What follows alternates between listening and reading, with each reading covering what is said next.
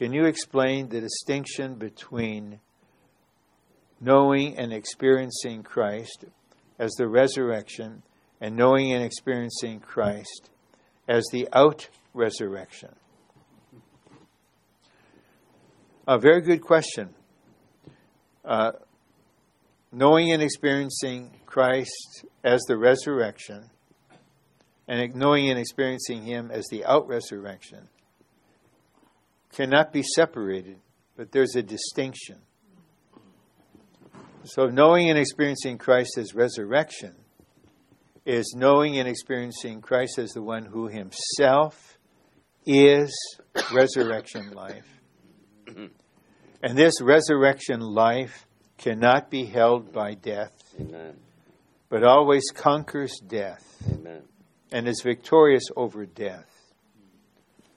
But with the out resurrection, we have a further development. This same Christ, who is resurrection and the life, is the Christ who, when resurrected, came out of the old creation and entered into God to be a new creation. So, first we experience Christ as resurrection and as the resurrection life. So, we are experiencing the resurrected Christ.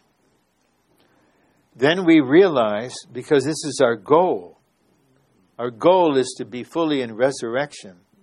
We need to know and experience Christ as the one who, in resurrection, came out of the old creation, not just out of death, out of the old creation, and not only into life, but into the new creation.